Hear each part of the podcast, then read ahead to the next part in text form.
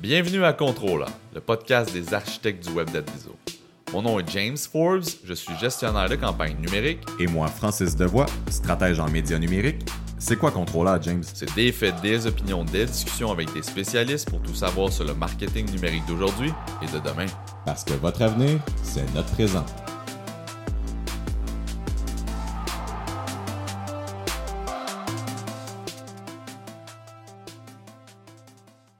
Salut James, ça va bien? Ça va bien toi, Frank? Oui, ça va très bien. Déjà un quatrième épisode pour Controla. Effectivement, et un gros épisode aujourd'hui. Aujourd'hui, on fait les choses différemment. En fait, on va parler d'innovation. Probablement le mot le plus utilisé en 2018 dans le milieu des affaires. Soyons innovants. Et aujourd'hui, on innove encore une fois avec un invité et pas n'importe lequel. On a le plaisir de recevoir Philippe Boutin-Lisotte. Bonjour. Bonjour Philippe, ça va bien? Ça va et vous les gars? Très bien, merci. Très bien, merci. Alors Phil, sans plus tarder, euh, on a le goût que tu nous parles un petit peu de toi. Qu'est-ce qui t'a attiré vers le monde du numérique, le monde du web en général?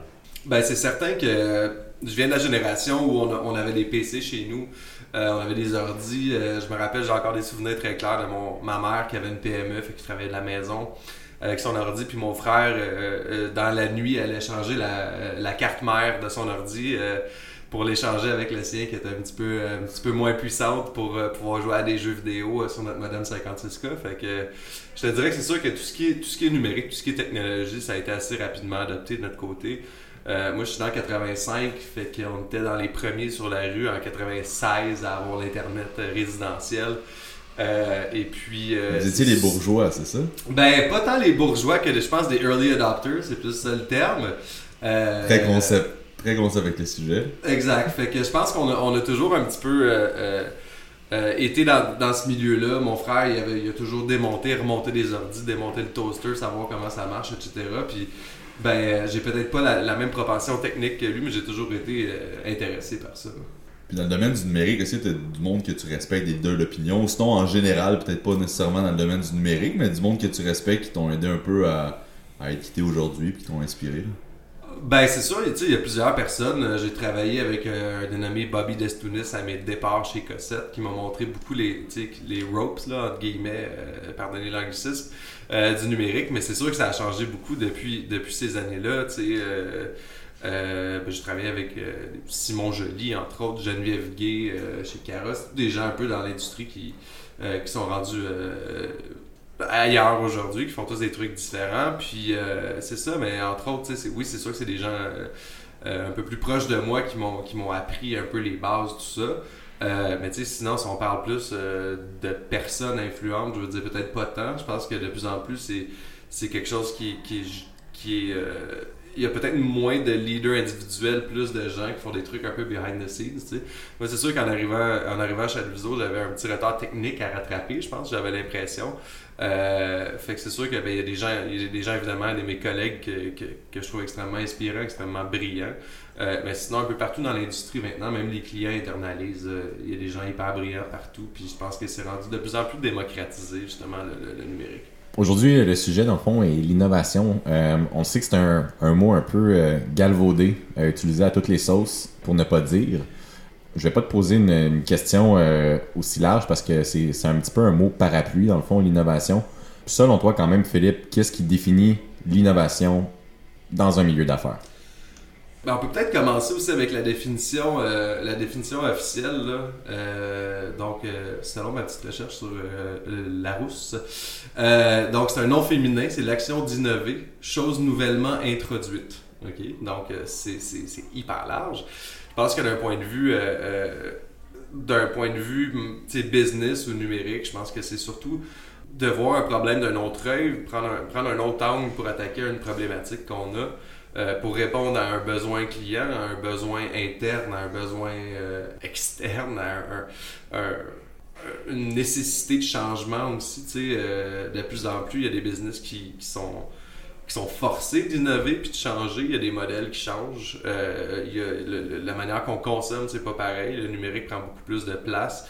Le brick and mortar, les magasins sont en, pour la plupart, euh, euh, je dirais, en, baisse. le chiffre d'affaires est beaucoup plus réduit en magasin. Les gens sont fous d'Amazon, ils sont fous de, de tu sais, on s'abonne à Netflix, on paye plus de câble. Il y a beaucoup, beaucoup de choses, je pense, qui euh, qui sont en mouvement en ce moment. Fait que c'est ça. Mais tu sais, pour moi, vraiment, cette définition-là, c'est simple, c'est de prendre, attaquer un problème d'un autre œil. Alors, Phil, donne-nous un exemple, peut-être dans les cinq dernières années ou dans les dix dernières années, euh, d'innovation qui t'ont marqué. Ouais. Euh, ben, tu sais, plus récemment, je pense que le, modèle de Uber, qui d'ailleurs commence à être beaucoup réutilisé. Euh, tu sais, on passe à Airbnb, entre autres, qui, qui c'est un peu la même chose. Il y a euh, Turo, là, je pense, je sais pas si vous l'avez vu, là. C'est essentiellement la même chose où tu prêtes ton véhicule à quelqu'un bon, que tu connais pas. Je suis pas sûr que, que, que, c'est, que tout le monde serait ouvert à cette idée-là. on se disait ça avec Airbnb puis les, nos maisons. Exactement. On fait tout aujourd'hui. Ouais, puis tu sais, il y, a des bonnes et des mauvaises expériences là-dedans pour l'utilisateur et pour le, le, le, fournisseur de services qui devient essentiellement euh, le, le, ben, juste un, individu. Euh, mais c'est certain, tu sais, Uber, je pense que de passer d'un de, service, là, puis je prends, euh, je prends Montréal comme exemple particulièrement, qui est devenu vraiment démocratisé par l'arrivée de Uber, puis je veux dire, il y avait besoin de ce changement-là. C'est une innovation qui est la bienvenue dans le sens que euh, il n'y a pas si longtemps, les taxis à Montréal étaient mal propres, prenaient pas la carte de crédit faisait exprès de pomper les breaks sur l'autoroute pour que ça coûte plus cher, puis passait, prenait des détours exprès parce qu'ils savaient où il allait avoir des, des embouteillages. Puis je veux dire, juste le fait qu'ils payent leur licence aussi cher, puis tout ça, puis etc., ça peut être compréhensible à certains niveaux. Mais tu sais, aujourd'hui, je pense que l'arrivée d'Uber, à peu près la seule affaire qui a changé, c'est que maintenant les taxis prennent la carte de crédit parce qu'ils sont encore mal propres et ils font encore des petits tours de passe-passe. fait que euh, je pense qu'il y a, tu sais, c'est, mais absolument, je pense que Uber, tu sais, l'innovation pour moi, c'est quelque chose qui va, qui va être un pardonnez l'anglicisme, un disruptor dans son marché qui va, qui va faire brasser des choses, qui va. Euh, Uber, euh, sans Uber, Théo Taxi serait pas débarqué. Il n'y aurait pas, il y aurait pas euh, ne serait pas impliqué dans, dans, dans, le milieu du taxi non plus. Je pense que souvent, c'est un, un c'est un réveil aussi pour certaines entreprises de dire comme oh, oh, oh là, qu'est-ce qui se passe? on passe à la presse plus, par exemple. Euh, qui euh, voyaient leur, euh, leur, tirage papier baisser, baisser, baisser. Puis il y avait encore une grosse demande pour le papier, mais ils ont un peu forcé la note en disant aux gens, regardez, là, vous allez vous servir de notre, de notre, de notre application, vous allez lire la presse plus, puis ça va être bien le fun. Puis je pense qu'il y a une adaptation aussi de ça qui est, qui est réelle. Je prends mes parents comme exemple, là, je peux pas leur enlever leur la presse plus le dimanche matin quand je vais, quand je vais chez eux. Là, ils ne parlent pas pendant une heure et demie, ils lisent leur la presse encore plus qu'avec le papier, j'ai l'impression. Puis c'est encore plus interactif. Ma mère m'envoie des articles de la presse C'est souvent quand on, quand on parle avec des baby boomers, ils vont avoir peur un peu de l'innovation, mais quand on leur met des outils comme la presse plus, ou mm. même un exemple, mon père avec une télé intelligente s'est rendu un chef-d'œuvre, euh, YouTube, Netflix, super habile, mais il a de l'intérêt à utiliser son téléphone puis d'aller sur Facebook encore aujourd'hui. Exactement. C'est là que tu vois que l'innovation touche tout le monde. Tout le monde peut avoir accès, moyennant certaines situations. Euh, ça change la vie de, tout le monde. Pour le bien ou pour le, pour le mal, mais généralement, ça change pour le bien. En effet. Puis tu sais, je pense que je pense qu'on on a beaucoup le réflexe, euh, particulièrement en marketing, de, quand on parle d'innovation, de nécessairement d'innovation technologique ou d'innovation dans le back-end ou d'aller changer absolument notre, nos systèmes d'exploitation, notre POS, euh, notre CRM, notre euh, logiciel de, marketing, de, de, de, email automation ou autre, mais tu sais, des fois, c'est juste d'innover dans le produit aussi, tu sais. Euh, je pense que la presse plus, ça est un bon exemple, justement, tu sais, juste de, transformer ton produit puis de l'actualiser, des fois, ça peut être aussi simple que ça. Puis euh, je pense qu'il y a un gros désir du côté des, des, des compagnies d'innover, puis mais je pense que ce qui, ce qui peut se produire aussi, c'est qu'on finit par implanter des, des, des, des outils desquels on n'a pas nécessairement besoin, quand en fait, peut-être que la solution et dans le produit et non dans, dans, dans tous les systèmes d'exploitation, puis dans tout ce qui est autour, puis euh, dans l'ad server ou de, euh, de passer d'une licence de, de, Google Analytics standard à 360 par exemple. C'est peut-être pas là que, que le, le, plus low-hanging fruit, pardonnez encore l'anglicisme, se, se, trouve. Là, tu as fait un peu un parallèle avec ce qui peut se passer en entreprise, des gens qui veulent innover, euh, avoir la, la, nouvelle bébelle, le nouvel objet pour juste dire qu'on a eu une bonne idée, on a innové, mais ouais. Comment qu'on approche l'innovation du côté d'un client? Ici, on est dans une agence numérique, mais en général, comment toi, tu, tu vois l'approche? Mais je pense que l'innovation d'entreprise, comme je disais, ça peut être ça peut être innové sur le produit, ça peut être innové sur notre modèle d'affaires, ça peut être innové sur notre modèle de rémunération de nos employés, ça peut être innové sur notre recrutement, ça peut être innové d'un point de vue euh, juste de, de, même hiérarchique au sein de l'entreprise. Il y a de plus en plus de, de discussions autour de, de, mode plus agile de travailler, puis de, un peu moins hiérarchique, un peu moins waterfall, entre guillemets, comme, euh, euh, comme beaucoup d'entreprises fonctionnent. Euh, mais je pense que ce qui est important, c'est surtout d'encadrer un peu l'innovation en entreprise. Juste de dire on s'en va innover, ok, mais avant, avant même de prononcer ce mot-là, c'est qu'est-ce que vous cherchez à accomplir? qu'est-ce que vous cherchez au final? C'est quoi le, résultat que vous cherchez réellement par cette innovation-là? Parce que si c'est juste de pouvoir se faire un high five à la fin de la journée ou à la fin de l'année pour dire Hey, on a vraiment innové, les gars, qu'est-ce que ça veut dire? on, on, l'a vu là, dans la définition en soi, c'est juste quelque chose qui est nouvellement introduit d'innover. Fait que c'est juste d'ajouter quelque chose de nouveau, mais est-ce que ce nouveau-là est nécessairement bon? Est-ce qu'il a, a, nécessairement fait, fait, euh, euh, fait avancer les choses? peut-être pas tant que ça. par rapport à la gestion de projet alentour de l'innovation, euh, un client t'approche, dit Moi, je veux innover. Mhm. Toi, de l'autre côté, tu te dis Parfait, comment je fais pour transformer l'innovation de ce client-là, les idées de ce client-là en réalisation concrète, en connaissance et en méthode qui mhm. va être applicable? Ben, tu sais, comme je disais un petit peu plus tôt, c'est sûr que ce qu'il faut, ce qu'il faut savoir, c'est d'avoir un objectif. ce qu'il faut avoir avant tout, c'est un objectif.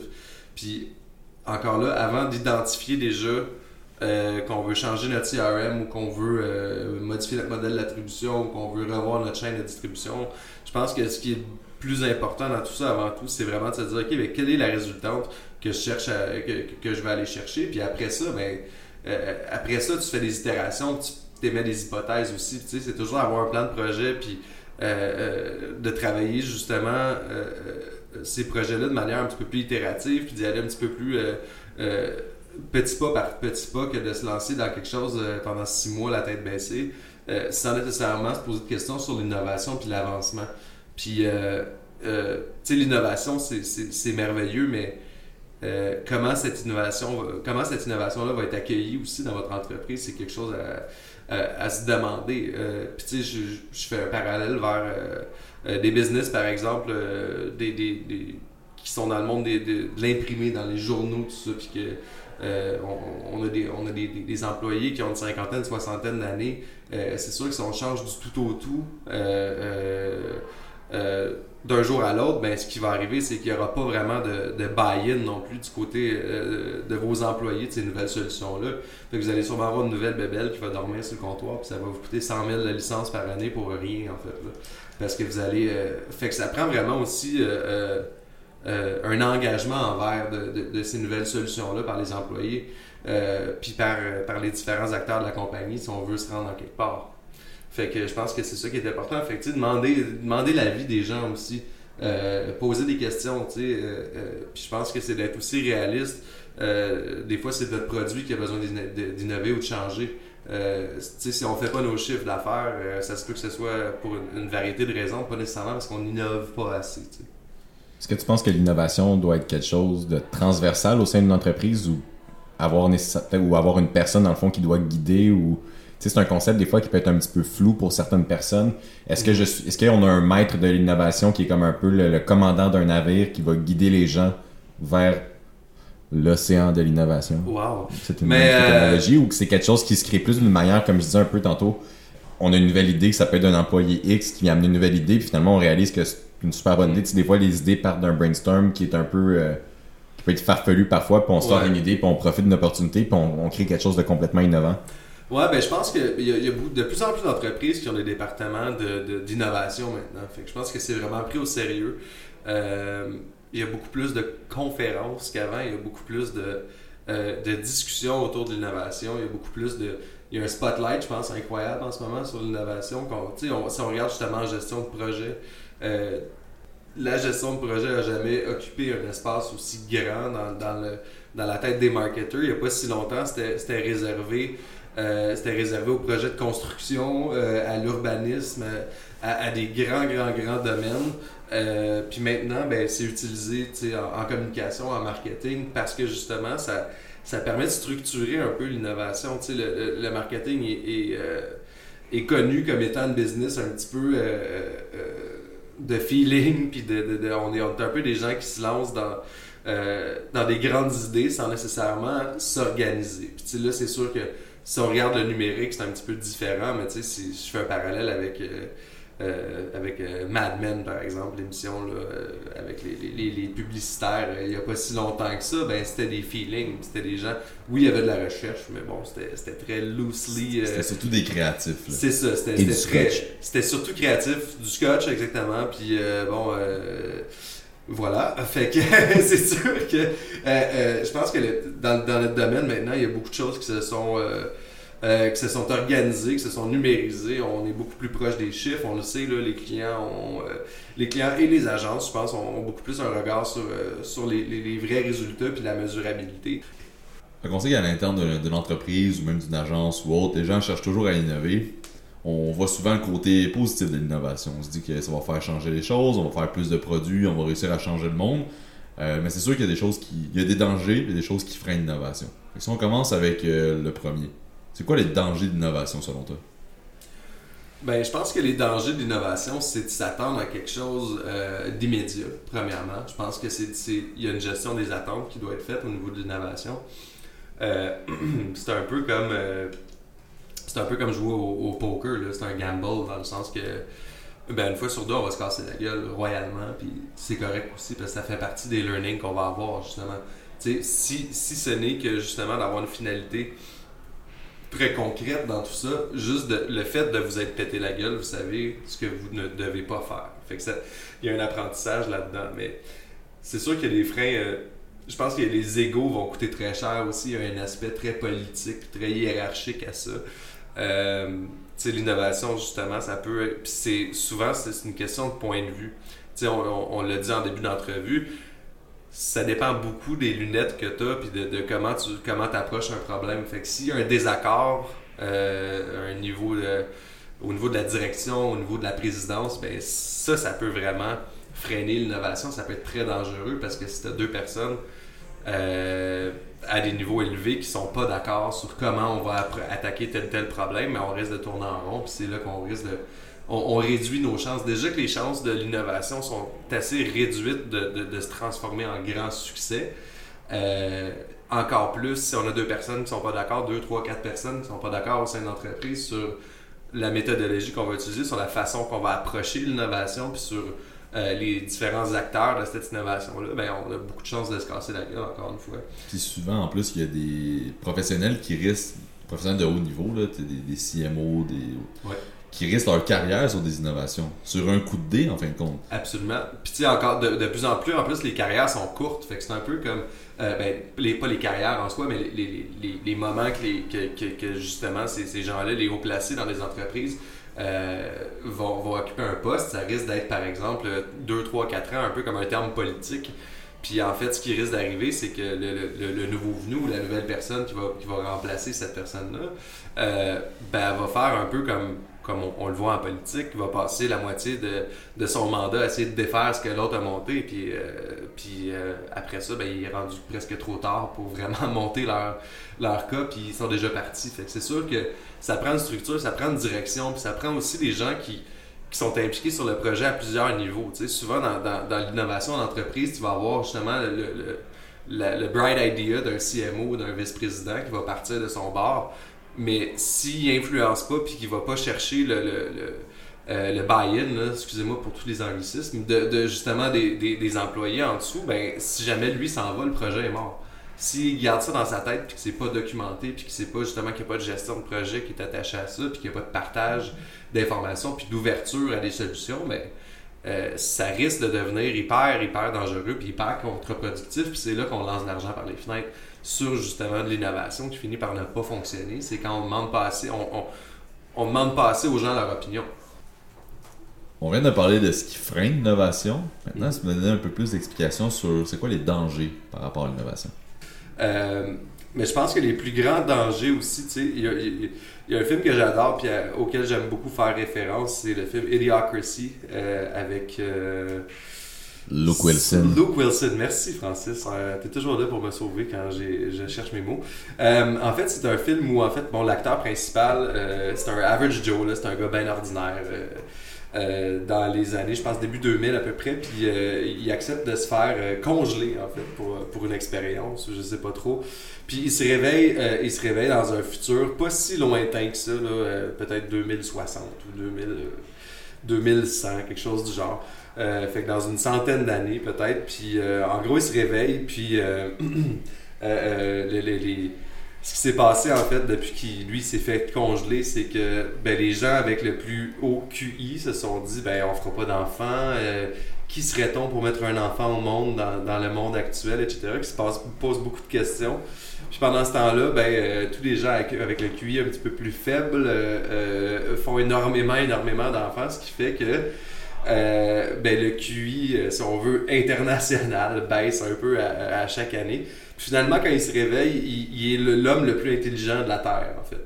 Puis euh, ben, rapidement, il réalise que l'innovation, justement, est allée un peu trop loin. dans le film, il, donne du Gatorade aux plantes parce qu'il y a des électrolytes dans le Gatorade, puis it's what plants crave, selon le marketer qui a créé euh, justement le, ce Gatorade-là, etc. Il y a toutes sortes de. Euh, il demande un verre d'eau à un dans un. Dans, je pense dans un restaurant ou dans un établissement quelconque, puis le gars il dit euh, like uh, from the toilet, euh, puis là il rit de lui parce qu'il veut boire de l'eau, tu sais. Euh, fait que tu sais, c'est facile d'aller trop loin dans ça aussi, puis de se rendre, se rendre à un point un peu de non-retour de comme. Avec tellement de, de, de focus sur l'innovation, la technologie, on devient un peu. on peut devenir un peu niaiseux, tu sais. Puis je pense que c'est toujours important d'avoir de, quelqu'un derrière qui peut piloter la machine, mais qui comprend aussi comment elle fonctionne, tu sais. Euh, il y a plein de parallèles avec ça. Vous avez sûrement vu le film euh, iRobot avec euh, Will Smith, je pense. Là, bon, finalement, les robots font un takeover de la planète parce que parce qu'ils ils ont, ils ont, ont développé la pensée la pensée indépendante etc bon, on n'est pas du tout dans le même ordre d'idée mais je pense que les dangers d'innovation c'est toujours de de pas se donner le droit de se tromper aussi c'est sûr que ça c'est quelque chose qui, qui, qui est super qui, peut être super dangereux. Il faut se tromper. Puis si tu te trompes, en fait, tu as, appris une leçon, puis tu peux, tu peux éviter, dans le fond, ce, ce, cet enjeu-là euh, par la suite. Euh, puis il y a souvent les dangers de l'innovation aussi, c'est de s'attendre vraiment à, à, des résultats fulgurants dès, dès l'année 1. Puis, on est beaucoup dans les médias, dans le marketing, puis particulièrement dans le marketing numérique. Puis tu sais, de, s'attendre à ce qu'une innovation nous amène un retour immédiat garanti euh, euh, dans des temps records euh, et, avec un budget réduit, c'est pas pas ça qui va qui va nous aider non plus. je pense qu'il faut, se donner la chance de se tromper, il faut y aller par petites itérations, par petits gains, par petits wins. Puis l'innovation, c'est aussi très très culturel.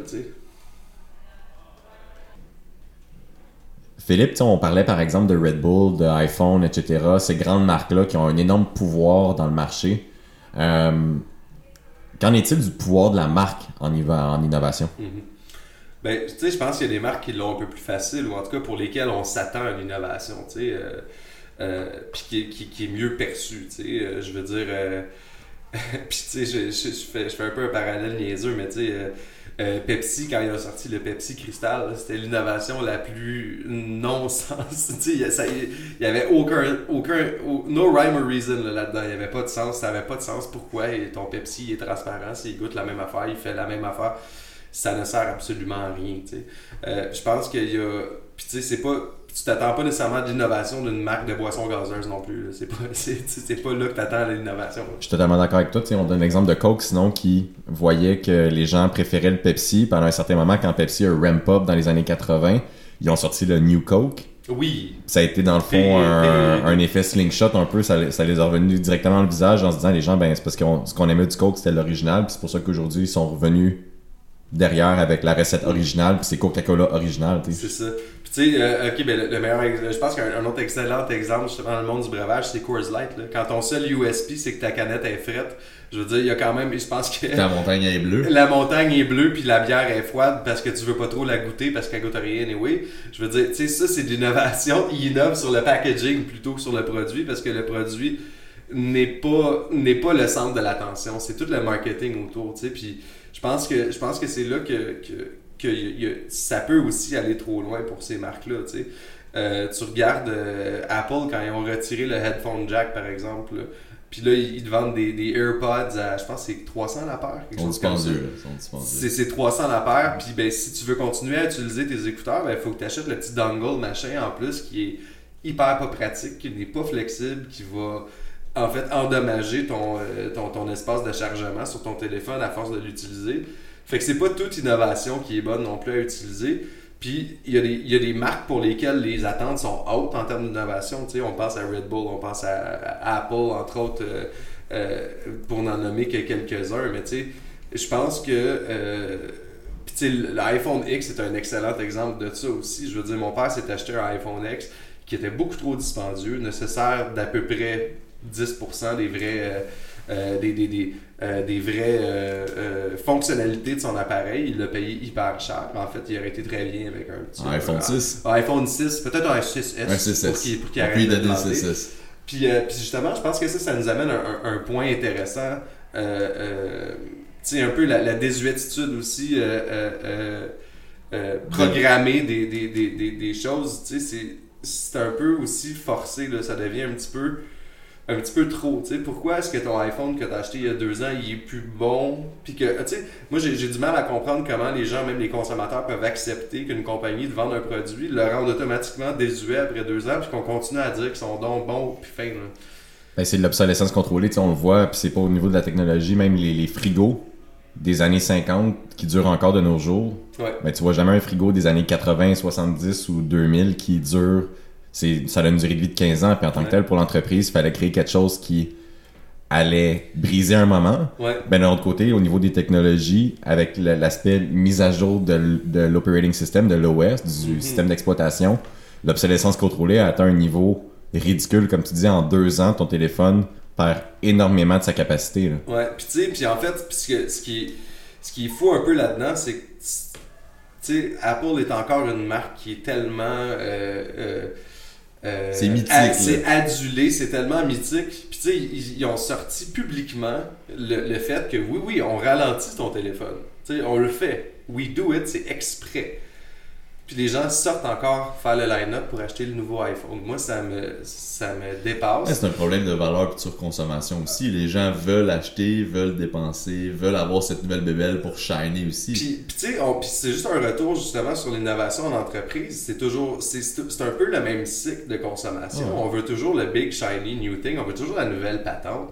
Euh, tu sais, on a des collègues qui sont fans de, de vélo, là. ça leur prend le vélo en carbone, À 10 000. machin à 10 000 avec ci, ça.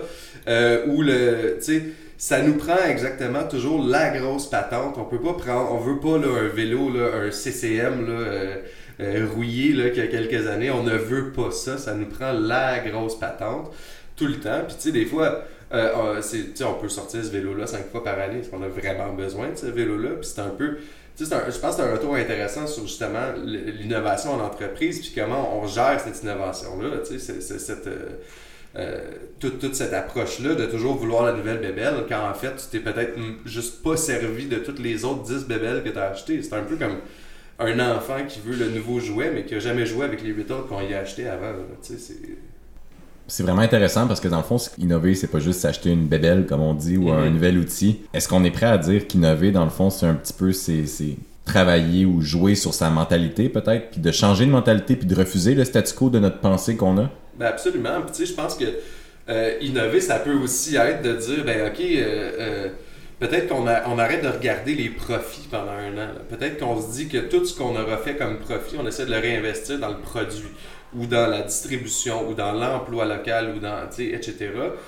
Puis, tu sais, des fois, d'innover, c'est- aussi, ça peut être aussi simple que ça, de dire, tu sais, euh, ah ben là, les, les patchs de cuir qu'on a sur nos jeans, par exemple, c'est pas du cuir qui est local. Combien ça nous coûte de plus pour faire le local, pour pouvoir en, parler, puis pour pouvoir fièrement dire qu'on est une marque qui, qui est faite ici ou là ou ailleurs, pour que justement, pour aller chercher cette buy-in-là, puis tu le, le, puis même bon, la distribution de nos produits, tous ces aspects-là sont vraiment à revoir, j'ai l'impression. Euh, euh, avant de vraiment se pencher sur, euh, sur, sur, sur tout ce qui est autour. En fait, je pense qu'il faut que le produit soit très compétitif puis que notre brand soit bien établi avant, pour, pour même commencer à réfléchir à tout ce qui est ad tech puis tout ce qui est, qui qui est behind the scenes, qui est, qui est plus opérationnel. Mais au bout de la ligne, il y a des nouvelles marques qui sortent à tous les jours. Est-ce qu'on est vraiment compétitif? Est-ce qu'on est vraiment conséquent dans nos actions aussi? Parce que, ben, avec le, le- le- avec le web, maintenant, c'est facile de sortir de l'information. Puis euh, toutes les, les- les grandes compagnies, euh, les livres sont ouverts. Si on veut trouver l'information, euh, elle est disponible. Qu'en gros, ce qu'on se rend compte de plus en plus, c'est c'est beau de faire du marketing, c'est beau de faire de la pub, mais il faut vraiment avoir un processus qui est complet.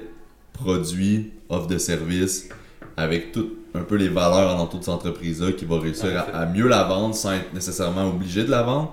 Puis alentour, on peut mettre un, peu de marketing, on, on peut la mettre la- la- la- le petit morceau d'or alentour, le petit diamant alentour, juste pour se dire Ah oui. voici ce qu'on va offrir, ça va shiner un peu, ça. ça. va faire en sorte que les publicités, les télé- la télévision va, va être belle alentour du produit, mais de vraiment arrêter de penser juste au marketing, euh, payer Ouais. pour avoir des bannières ou payer pour acheter des mots-clés, mais Ouais. un contenu c'est important sur Facebook. Absolument. Un contenu, un, un contenu pour un blog c'est important aussi, puis le produit puis la façon que tu le présentes. Puis je pense qu'il y a une grosse responsabilité autour, justement, tu sais, d'un point de vue d'un point de vue marketing, d'un point de vue euh, même, juste social, là, de dire est-ce que, est-ce que ce que je fais, c'est responsable? Parce que je, je vais éventuellement, c'est sûr que ça va, ça va me rattraper, justement. J'ai bien beau avoir le- le- la meilleure intelligence d'affaires, puis le meilleur système de, euh, de emailing du monde, puis de, de, CRM, puis un DMP, puis un CMP, puis un White euh, mais au bout de la ligne, si mon produit résonne pas avec les gens, si ma, le ton, si la, le, fond ou la forme de ce que je dis, ça résonne pas avec les gens, je pense que c'est là que le travail est à effectuer aussi.